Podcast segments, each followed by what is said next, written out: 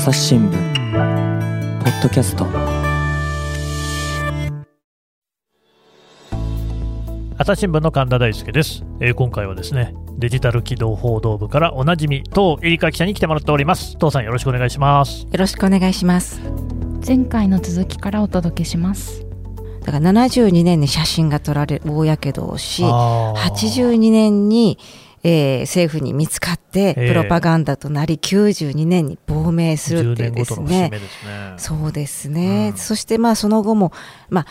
あの、やっぱり、まあ難移民、難民を受け入れる国とはいえ、何にもないところで1から0からって大変なんですよね。大変でしょうね。大変です。うん。うん、でやっぱりしばらくはこの写真についてやっぱりもう見たくないと。うん。まあそうでしょまああの思春期の頃なんて本当にこれはなんでこんな写真撮るのかってやっぱ思っちゃったみたいですね、で今でもちょっとそこは、えーいろいろ話すとやっぱりそこは出てくるんですが、うん。まあそのまあ、無事亡命したっていうことで、えー撮影者の方と再会もできるようになる。うん実は撮影者のニックさんっていうのは、うんサイゴン陥落と同時に、えー AP 通信の一行とともにですね、アメリカに逃げました。で、うん彼もだから難民なんですよね。当時はね南ベトナムからそのアメリカなんかに、えーはい逃亡する人ってのはかなり多かったみたいですねそうですね。で、うん本人は、その、残りたいと思ってたんですよね。実家もあるし、母親もいるし、母親は、いやいや、この年で、えーよその国に行くなんてって言ってたし、だけれども、その AP 通信の人たちが、いや、あの、君はね、アメリカの大手メディアで働いていた。うん。残ってどんな目に遭うかわからないと。あ。確かにね、うん、これは結構ですね、うんうん。えー実際、あまあ、ベトナムでその後、えー再教育キャンプっていうのがあっうわで、えーこれはその特にあの旧南ベトナム軍とか政府でのために働いていた人たちがまあ入れられるっていうことはあったので、まあ、ニックさんが残ってどうなったかわかんないんですけどなので、うん。AP 通信が説得して連れて行きましたってなるほど、ね、いうことはありますね。こういうことはね、最近でもアフガニスタンでね、カブール陥落の時タリバンが、あの制圧したわけですけれども、はい。その時に各国のね、とりわけアメリカであったり、欧米諸国なんかの、お大使館で働いていた人とかスタッフなんていうのを、まあ、各国がね、それぞれに保護したなんていう事例あって、うん。日本がね、そこで少しね、あの行動が遅れたなんて話もありましたけれども、とにかくやっぱりそうなんですよね、そういうふうに政権がひっくり返るっていう時には、それまで加担していた人っていうのは敵っていう扱いをされうんやすいので、そうですね。もう命からがらっていうところはあったかもしれそうませんね。なんですよね。で、うん結局、まあ、その、まあ、ニックさんと AP 通信の他の人たちは、残った AP 通信の人たちもいたんですけどあもで残った残った中であの殉職した人もいます。やっぱり見届けたいっていうのもありますよね。うんうん、でそりゃそうですね。ね大で変で。結局、まあ、米軍機で、まあ、フィリピンのクラーク空軍基地に行って経由でグアムに行き、うんグアムでもう大避難避難民キャンプでしばらく過ごした後カリフォルニアに、えー移送されてそこから難民申請っていうですね、まあ、彼の人生もなかなか劇的だったんですけれども、ねこちらもねまあ、ずっとその彼女あの被写体のキム・フックさんのことは気にしていて、うんでもなかなかその、まあ、どうなってるか分かんない。確かに。で実はそのキューバ留学中にキューバにいるらしいってことをあの知るんですね。でキューバにロサンゼルス・タイムズ・マガジンと一緒に取材に行ったことはあります。しかしそこでなかなか救出することもできない監視役もついているしね。まあそねそこはね。うんということで、まあ、無事亡命してやっと再会できたっていう状況があります。うんもうその後はですね、もうしょっちゅうニックさんがキム・フクさんに、もう毎日のように連絡してますね。うーんそうなんですねで。今もうどこへ、どこかへ行く、講演するって言ったら、もう一緒に飛んでってます。うん数年前にニックさんも AP 通信を退職するんですが、もう彼女のことはずっと、もうずっと、まあ見続けると思ってると思います。で、それで最近撮った写真とかをどっかに売るとかでもないんですよ。うん本当に。例えばそれを私にも使ってくれって無償で提供してくれますし、あのでもそれ気持ちわかるんですよね。なんていうか、これで儲けてるってうんうんうん。ななりたくない。AP 通信にいるときは AP 通信経由で、まあいろんな人たちが写真を使う場合買わなきゃいけないですけど、うん。えーまあそれでフリーになったからといって、そう、それは違いますよねって思うのはわかる。うん。うん。でもだからこそやっぱり、キム・フックさんが、あの、この写真と、まあ、向き合うっていうか、あの、向き合い続けられるのかなっていう感じがしますね。もちろん、一番のきっかけはそうではなくて彼女自身がやっぱり子供まあ、あの息子さん2人いるんですけども子供を持つようになってやっぱりこの写真から目を背けるんではなくて、えーもう二度とこういう思いをする子供たちが出てほしくないっていうことで活動しようというふうに思ったっていうのがあるんですけども、うんそこには必ずニックさんの姿があるうんっていう形ですね。なんか兄弟みたいな感じですね。おじさんですね。おじさんねおじそうですね。おじとめいって感じですね。うんだからにあの宇藤おじさんって言ってますねあ。そうなんですね。いつもいつも。そうですかう、んそういうね、なんかこう奇妙な縁といいますか、うんつながりができるっていうのも、ただこれもそのニックさんとキムさんとね、お互いにそれぞれにそこでね、きっちりとこう関係を取り結ぶっていう意思がないとできないことなんで、ということはつまり、そのベトナム戦争で起きたことに目を向け続けるっていうことにはなってきますよね。そうですね。やっぱり、あの、今、ロシアのウクライナ侵略の話、うんさっき言いましたけど、それだけじゃなくて、世界中でいっぱい紛争とか、ねあの、戦争が起きているので、うんえーキム・フックさんが、もう90年代にですね、財団を作ったんですよね。で、子供たちを助けるための活動をするための財団。うんうんということで、あのーまあ、彼女自身が例えばウガンダに行ったりとか、うん。えー中東に行ったりとかして講演をしながら、えーまあ、例えばベトナムでも図書館を作る活動をしたりですね。そこに、えーアメリカの元ベトナムに行った帰還兵の人たちも協力したりしてやっています。うんうん、でやっぱりその活動があの一つの、まあ、彼女の原動力というかそれをやるためにこの写真を見せでご自身のそのやけど跡も見せるんですよね。あそうですか。もう本当にですねあのアメリカでも随分各地アンギャ講演してるんですけども、アメリカで戦争反対的なことを言うのって結構む難しいというか受け取られ方で大変そうですね。大変なんですよ。愛国心の基本的に戦争反対っていうふうになかなかならない。原爆飾ってる国ですからね。そうなんですね。で、ベトナム戦争の時反戦運動が盛り上がったって言っても、その時も、えー必要な戦争はある、必要な戦、そんそんなものはないみたいな世論調査で結構拮抗するんですよね。うん常に必要な戦争はあるっていうのが、こう、あの大半を占め大半っていうか、まあ、マジョリティを占めるっていうような国なんで、えーなかなか難しいでもだからこそえー戦争が起きたら子供はこういう目に遭うんですっていうのを、こう現現実を見せるっていうふうに言ってますねう。んうんいやーすごいことですね。うんいろいろな、それもね、危険なんていうのもあるかもしれないじゃないですか。うんだけどそこら辺はもう強い意志があるんでしょうね。そうですね、そして講演活動をすることで、まあ、いろんな出会いもあるんですね、実は、まあ、彼女は、まあ、やけど跡もあるし、あとその痛みもあるって言いましたよね、やっぱり神神経をやられてるので、うんうん。神経障害性疼痛っていうのになるんですね、でそれも含めてこう皮膚をいろいろと改善、えーする、今、治療をやってます。でこの間も12回目の治療に行きました。でね。きっかけはですねいろいろ暗記してる時に教会で、えーうちの知り合いの息子さんの妻がなんか皮膚科医をやっててそういう治療やってるから紹介するよほうほう。で結局そのお医者さんがあの無無償ででアメリカでレーザー治療って高そうじゃないですかいやーもうそもそも医療費が高いですからね。えところが、まあ、その事情を聞いていやそこの少女この写真の少女ならば無償でやりたいっていうことで無償でやってくれてちょうどコロナ禍前まで11回ぐらい通ってたんですけど、うん。コロナ禍でストップしたんですが先日あの12回目の渡米で治療多分これが最後になるかな、うんうん。で実際見てるとその肌色も明るくなって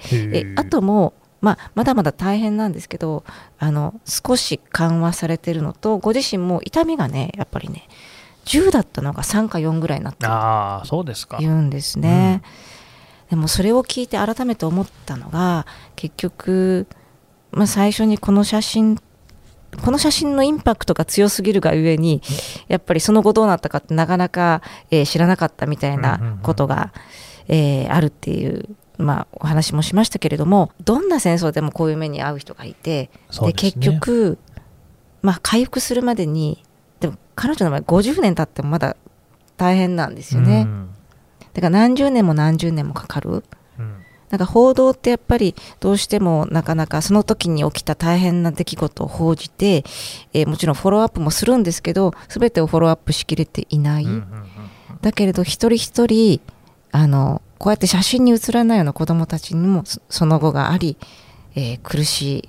人生がありっていうことをだからこれを通して改めて思いますね。まあ我々ね、その近い存在で言えば、広島、長崎をはじめとする被爆者の方々っていうののね、はい声なんていうのはたくさん聞いてますが、確かにベトナム戦争で一体どういうね、後遺症があったか、うん。もちろん枯葉剤の問題であったりとか、えー少し前、まあだいぶ前か、にはね、ベトちゃん、ドクちゃんなんて話もありましたし、うん。日本でもいろいろ報道はされてきたところはあると思うんですが、はい。50年という月はね、やっぱり長いですよね。長いですね。うん。あのなのでまあ本当にまあ私の場合たまたま出会いではあったんですけど、うんうん徹底的に50年をまあ聞いてみようまああのと思いましたね。なんかそのうん何があったのかディテールを教えてほしいっていうことで。そのそうベトナム戦争の時のことは、まあまあ日本でも報じられてると思いますけど、そうですねその後ってことになるとね、特かに戦後のベトナムってまあいろんなメディアがまあその後撤退したりもして、まあそねそんなにやっぱり定点観測できていない。まあ、ああの86年の同意も以降うん。あの市場経済を取り入れて、えー、随分その海外からあのいろんな人が入るようになって情報が出るようになった。それまでって結構うんなかなか情報ないんですね。今回もいろいろと調べたんですけど、えーやっぱり言論統制もあってなかなか難しいなということはあります。だからこういうそのその時にいた人の聞き取りっていうのも貴重だなっていうふうには思いますね。これね、だからベトナムっていうのもなかなか難しい国で、うん。ハノイ支局長歴代なんかにはい。聞いてもですね、やっぱまあ、あんまり知られていない部分はあるかもしれませんが、あの中国に非常によく似た一党独裁の国で、はい。情報の統制もと大変厳しいっていうことで、やっぱりその記者として活動することには、さまざまな制約がつきまとうっていうところはあるようなんですよね。そうですね、うん。まあ表現の自由は今もないのうんで、うん。でキム・フックさんも亡命して、えー両親も、えーカナダに呼び寄せたんですけどもやっぱ兄弟はまだベトナムにいますしなかなかベトナムに対しては慎重にならざるを得ないところもあるっていうのはあると思います。っていうのと、まあ、もちろんベトナムって一党独裁だけれども集団指導体制っていうのがあって一、人の絶対的な人っていうのが、まあ、あの相対的には生まれていないっていうのと、だから彼女が時の首相に出会っても逆に言えばそれでは解決しないっていうこともあったっていうのはありますよね。その人はすごくいい人だったと思われるんですが、うん。まず全全てが分かる分からないですけど彼女を通して見たその時のファン・バンドン首相っていうのは、まあ、少なくとも彼女に対してはすごくいい人であったことは確かなんですけれども、それでも苦労したわけですからね。うんうんうんうんなるほどね。うんなんか本当にこういろんなこう被害者っていうのがその戦争だけでなくあると思います。で、はい彼女の中で最初話を聞いてなかなか私のようなものに理解できなかった点が一つあって、うん。出会った時すでに例えば許し許すっていうことをすごく言ってたんですよね。米兵あのアメリカのことも憎んでいないし、うんうん。自分をこんな目に遭わせた政府の人たちももちろん嫌な目に遭ったことは記憶はしてるんだけど全てを許すっていう心境にある、で一つには、まあ、は1982年に、えーいろいろ監視が始まった頃にクリスチャンになったっていうこともあるんですけどクリスチャンになったところでご本人もだからって何時の敵を愛すになったわけではなくですね。やっぱり徐々にそのなんていうか昔はやっぱ本当にこう彼女の言葉を借りるともうあのドロドロのコーヒーのような思いが心を救っていたと、だけれどもその本当に恨みに包まれていた自分から脱却できたことで心が救われたと、そうですか。うん、うん。やっぱずっと恨みに思って自分も死にたいと思ってたしなんで死ななかったんだろうとかネガティブにネガティブに考えちゃったんですって、でもこう全てを許すっていうことをうんそういう境地に至るとなんかあのー心が救われたって言うんですね、ううんん、で間違った判断をしなくなる、うん。うん、それそれこそ死にたいっていうふうに思わなくなるしやっぱりあの恨みを残していくっていうことになる。周りにもきついし自分もきついし、うんうん。でもなんて理想的な人だって思っちゃったんですね最初は。まあでもそこまで行くのも大変だったんでしょうけどね。でところがでも2019年に私韓国の民主化運動弾圧の現場公衆事件の現場に取材に行ったこともあるんですがここで軍の弾圧で怪我をした当時高校生だった女性に会った時も、うん。その後兵士に会って許しますって言ったってです。あそうなんだと、うん。えーあの要はももちろん時間がものすごくかかるんです。彼女も39年かかってるんですけど、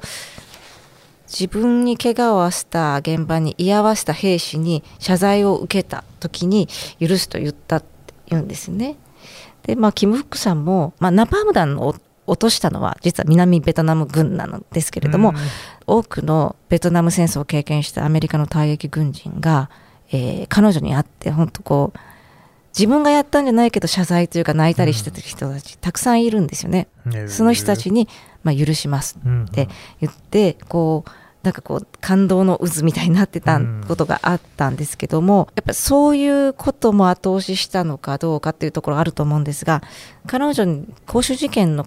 あの犠牲者の方も言ったんですけど、まあ、兵士も犠牲者だっていうんですよね、ほう。うん、政府の駒の犠牲者であるまあ。確かにうね、ん、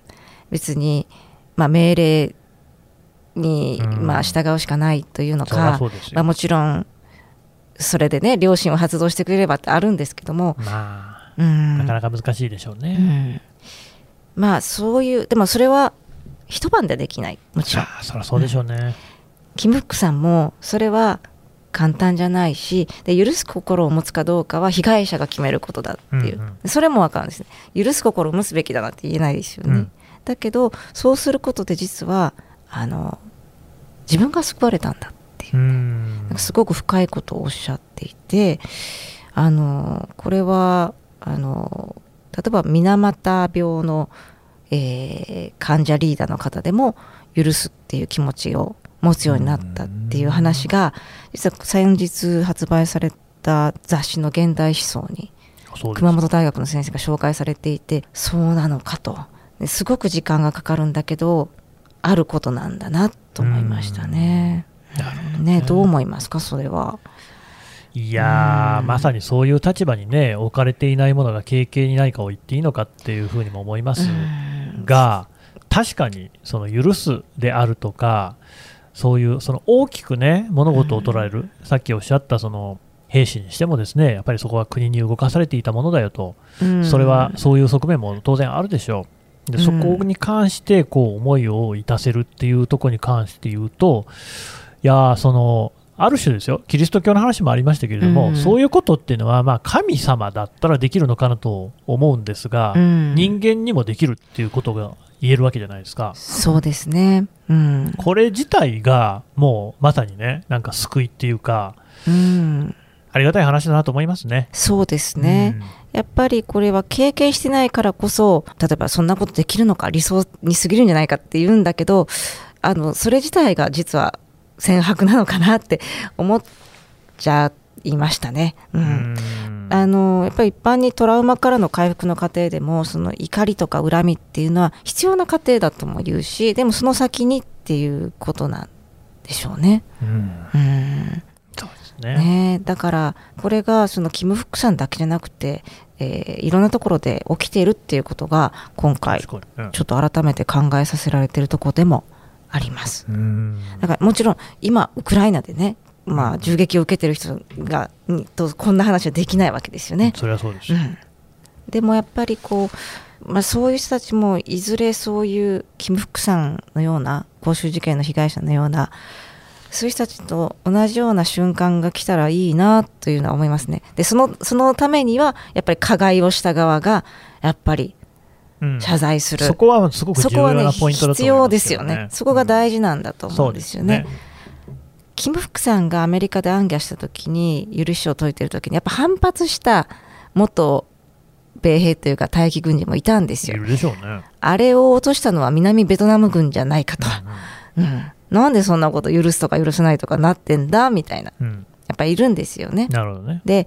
えー、大体あの写真があったから戦争を終わらせたっていうけどそれで米軍が撤退して帰って負けたじゃないかって、共産主義が勝っちゃったじゃないかとかうんうんいるんですよ。うんだからこう難しいなと思うんですけどもただそれに対して反論する退役軍人もいましていやいや何を言ってんのと、えーナパーム弾を持ち込んだのは俺たちアメリカだと。そうですね。俺たちがやってないと言えないだろうと、うまあ、こういう議論が起きるのがね本当あのそれも含めていいことだなとは思いますけれども、うん。なかなかだから一筋縄ではいかない。まあでうんもだからそういうこともね、その時間、年月が経つとともに少しずつね、えーそういう元米兵の人も、えー自分たちの責任もあるんじゃないかっていうのも言えるようになるのかもしれませんしね。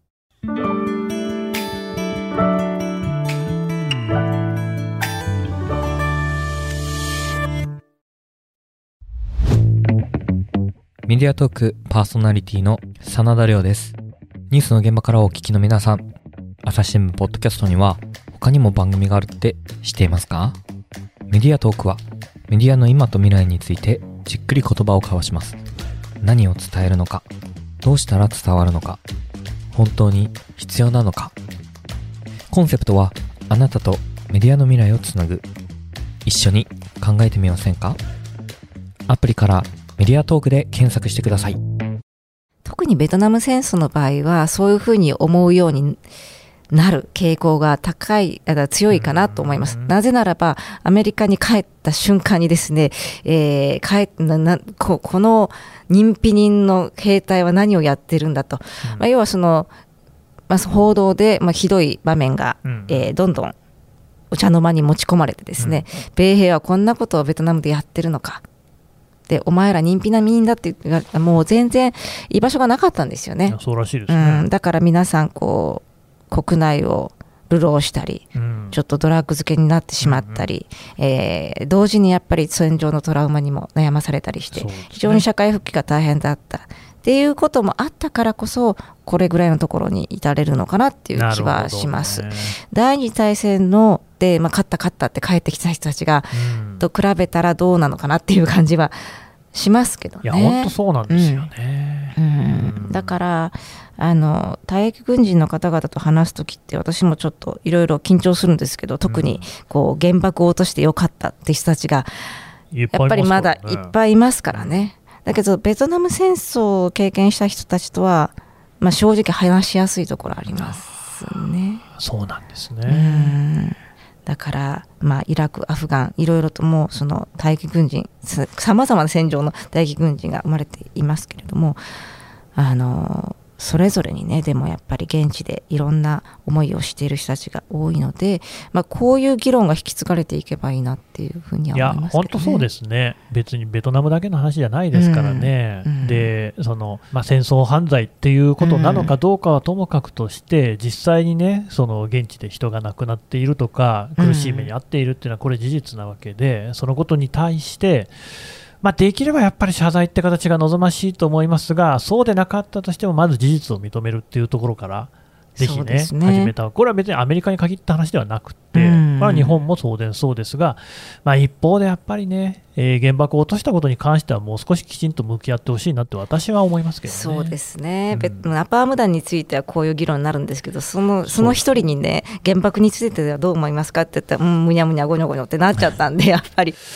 うん。なかなか難しいなと思います。原爆だけじゃなくて、さっきのね、東京大空襲みたいな話もありましたけど、そうなんですよ。ありとあらゆるところでそういうことは起きてた、沖縄なんかでもあったっていうことに関しては未清算な感じがして、ただ、うん。まあ、今の話にだから救いが少しあるのかなと。やっぱり悪かったことは悪かったで、それを認めたときに許しもやってくるわけじゃないですか。そうですね。で、まあ、偉そうですけれども、ただ、本当にそういうことはあると思うし、そういう動きがしかし、こうアメリカをはじめ世界中でね、ちょっとずつ出てるような気がするんですよ。うんそういうのが、だから例えば、えー BLM とかの流れで、えー過去にね、はい。銅像が立っていたものが引き倒されるなんてこともあったじゃないですか、はい。はい。そういうのはやっぱり過去、こういうことをね、あのうん。偉人として言われている人がしかし、黒人をね、奴隷としてこう使っていたり、あるいはこうひどいことをしていたよねみたいなことが、あちゃんと向き合えるようになったっていうことではあるのかもしれうない。ん。うん。時間はかかるんですけどもね。時間はかかっても諦めないというかそうですね。まああのまあ、続けるってことですよね。うん。まあ、この間あの、実は6月に、えーこのキム・フックさんや撮影者のニック・ブトさんに会いにニューヨークに行ってきたんですよね。でちょうどまあコロナの、まあ、ちょっと行き来もしやすコロナのあコロナは明けてはいないんですけれども全然明けていないんですが、何が開けなのかよく分かんなくなってきましたのでね。ただ、その空港での PCR 検査とか、いろいろ厳しいものが少し、えー、マシになったということで、うん。まあ、検査を出入国の時にしながら、えー行ってきました。それで、えー実はこの50年の物語物語を本にしたので、うん。えーお二人に憲法に行き、おえーがでじゃあなんでそのお二人がニューヨークにいたかというと、ニックさんはロサンゼルスですし、えー彼女はカナダですしね、でというのはそのこの写真から50年の節目にニューヨークでやっぱりイベントがあったんですね。でアメリカはやっぱりベトナム戦争っていうのはすごくやっぱり、えーまあ、大きい、うんえーまあ、いろんな意味で記憶し続けるっていうのがあって、まあ、フォトジャーナリズムの世界としても大きいだから報道写真家の人たちのイベントもあったり、えー結構その彼女たちも取材に、えー大忙しというか CNN に出たりですねっていうのがあったので、まあ、せっかくなのでこの節目に居合わせようと思いました、うん。ただ思ったんですけどイベントがあってパネルディスカッションとかやったんですけどやっぱこの時何が起きたかっていう話がやっぱり中心でそういえばべ亡命しましたよねみたいな話になってて、うん亡命まだそんなに知られてないのかっていう、ね。ね。あのアメリカで彼女についての報道は日本よりはるかに多いんですけどうん。それでもやっぱり亡命ってすごくなかなかまだまだそので亡命っていうか彼女がその後どんなに苦労したかまで議論できていないのかなってちょっと思いましたけどうね。ん。うんまあ、キム・フックさんにとってはね、ずっと連続した人生であって、はいそこのね、えーナパーム団のね、少女として知られる写真は、本当の一段目に過ぎないわけですもんね。そうなんですよね。もちろんこれがその後の人生をもう変えたというか、あるんですけれども、まあその後の苦難を聞くと、いやもう、あの、いろいろ本を書きながらでも、いやもうどんだけ、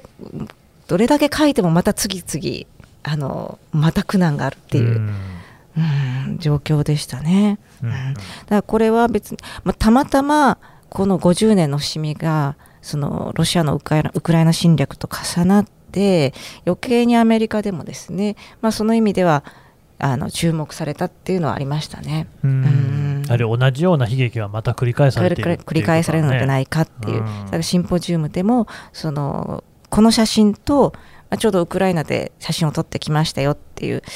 ジェームズ・ナクトウェイというですね、うんあの報道写真の世界では、まあ、非常にこう、えー有名な、えーまあ、報道写真の最高峰と言われる写真家がいるいるんですけどその彼が、えーウクライナに行って帰ってきて撮ってきた写真と、まあ、比べて本当に同じことが起きてるって言ってましたね。うんそうなんですね。だという議論になるならばその後のことも含めてやっぱり私たちメディア含めて見ていかなければいけないと思いましたうん。でも神田さんもいろいろと、まあ、世界を取材されてまあ。ねあのという中でこう改めてこのこの話ってどう思いますか？うんそうですね。本当にねいろんな教訓に満ちてるなと思うんですよね。うんその一つの国が地図から消えたらその後のその土地の人たちはどうなるのかっていうことも含めてですね。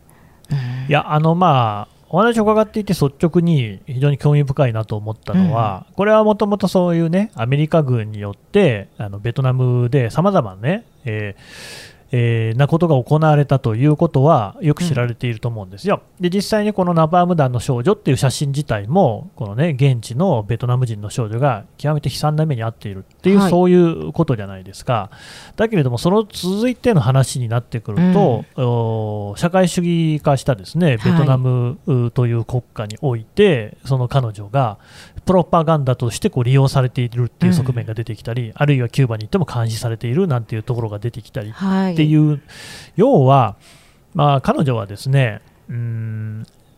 人間としてねえー自分の人生を生きようと思った時に常にそういう大きな、ね、国家であったりそういったものに自分の行方っていうのを妨げられているっていうことですよね。そうなんですよ。でね、これ、おそらく戦争だし、こういったね、本当にピリッツァー賞に輝くような写真があるから、非常にこううん分かりやすく、うはい表現されているんだけれども、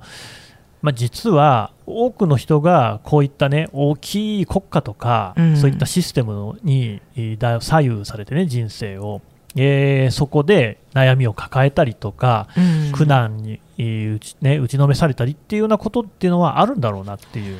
いやまさにそう思います。うん実はあのその国家と個人の関係っていうのは私も考えさせられたんでこの本の終わりにも書いたんですよね。彼女はやっぱり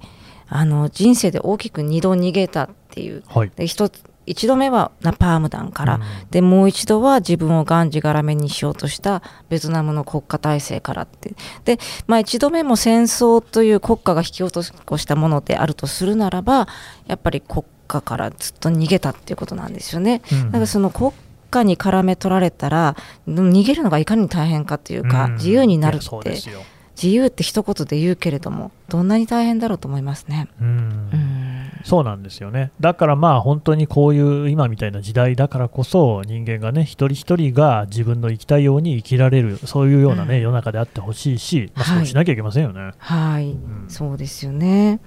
うんまあ、この本をあの出したのは、まあ、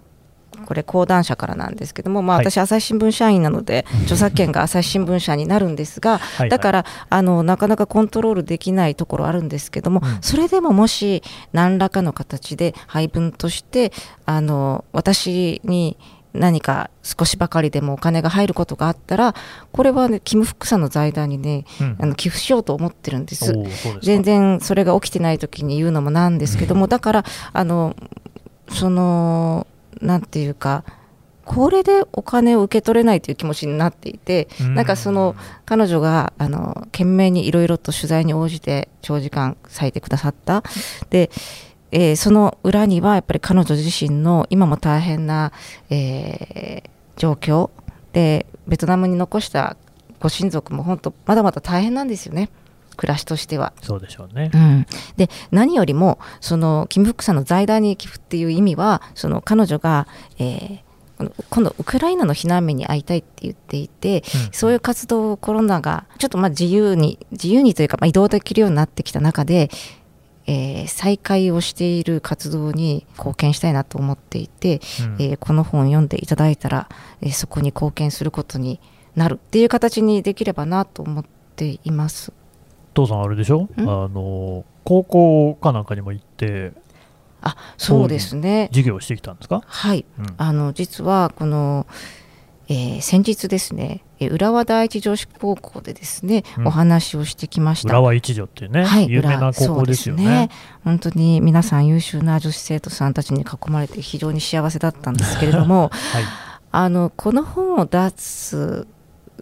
時はあきっとこのベトナム戦争に関心のある、まあ、そういう年代や層が読むのかなと思ってたんですけれども、ある程度年の皆さんですね。はい、だけれどもえ出してみるとその学校関係者の方が割とその声をかけていただいていてそのウクライナの今侵略の問題がある。で今起きている戦争がすごくこうある中で、えーそれと引きつけて考えたいっていうう声をかけていただくことが、えーいくつかありまして今月も他の高校に行った行ったりします。でまあ私たちというかその新聞記者ってそんなにこううんまあ、割と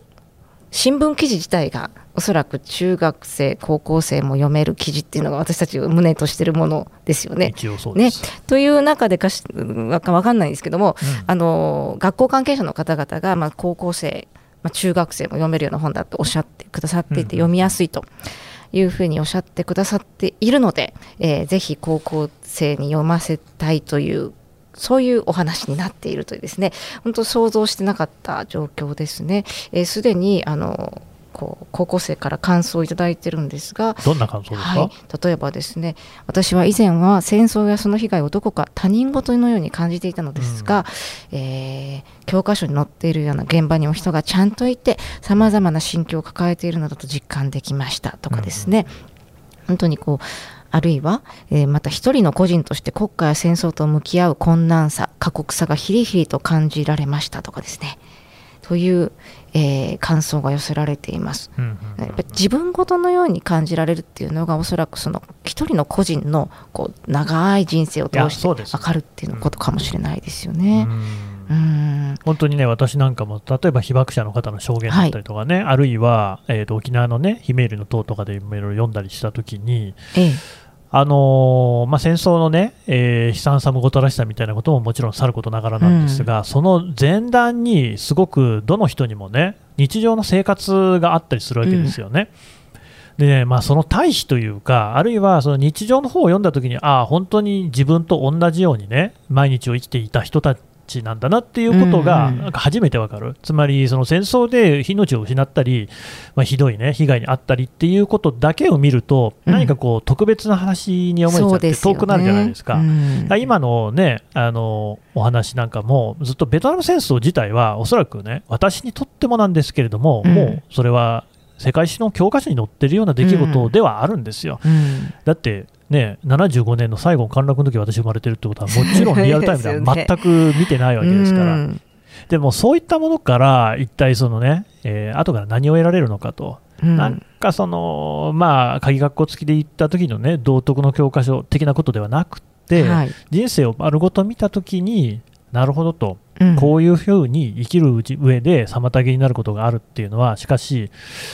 あるよなと、うん、存在するよなっていうふうに自分の身にね引きつけることができるっていうのはおそらくあるでしょうね。うんそういうね大イベントだけで戦争を見てしまわないっていうのはすごく大事だと思いますね。そうですね。一人なんか個人を主語にするっていうことですよね。なのであの本当にもしご関心のある学校関係者の方がいらっしゃったら私行きますのでぜひよろしくお願いします。はい。はい。というわけで、はい、エリカさんでした。どうもありがとうございました。ありがとうございました。